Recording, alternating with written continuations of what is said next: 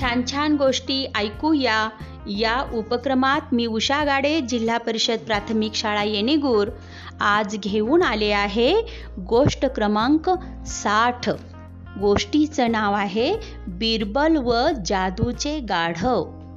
एकदा अकबराच्या दरबारात एक सेवक धावत धावत गेला आणि म्हणाला महाराज काल माझ्या घरात चोरी झाली आणि चोराने सगळे किमती सामान चोरले. अकबर म्हणाला असे कसे होऊ शकते?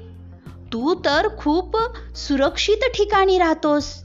तुझ्या घरा शेजारी तर दरबारातील सर्व सेवकांची घरे आहेत. जर खरंच चोरी झाली असेल तर बाहेरून कोणी येऊन चोरी करू शकणार नाही. थोड्या वेळाने अकबराने बिरबलला बोलावून चोरीबद्दल सांगितले. अकबर म्हणाला की आपल्या दरबारातच कोणीतरी चोर आहे. बिरबल म्हणाला महाराज मी लवकरच चोराला तुमच्यासमोर हजर करेन. लगेचच बिरबल दरबारात निघून गेला. दुसऱ्या दिवशी बिरबल त्याच्या सोबत एक गाढव घेऊन दरबारात गेला. बिरबल म्हणाला की हे जादूचे गाढव आहे. ते आपल्याला सांगू शकते की चोर कोण आहे? दरबारातील सर्व सेवकांना बिरबल म्हणाला की या गाढवाची शेपटी उचलून मी चोर नाही असे म्हणा. एकेका सेवकाने पुढे येऊन गाढवाची शेपटी धरली.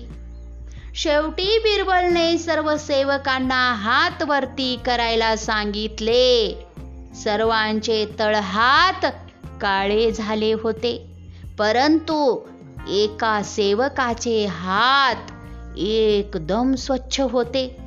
बिरबलने त्याच्याकडे बोट दाखवून म्हटले की महाराज हा चोर आहे.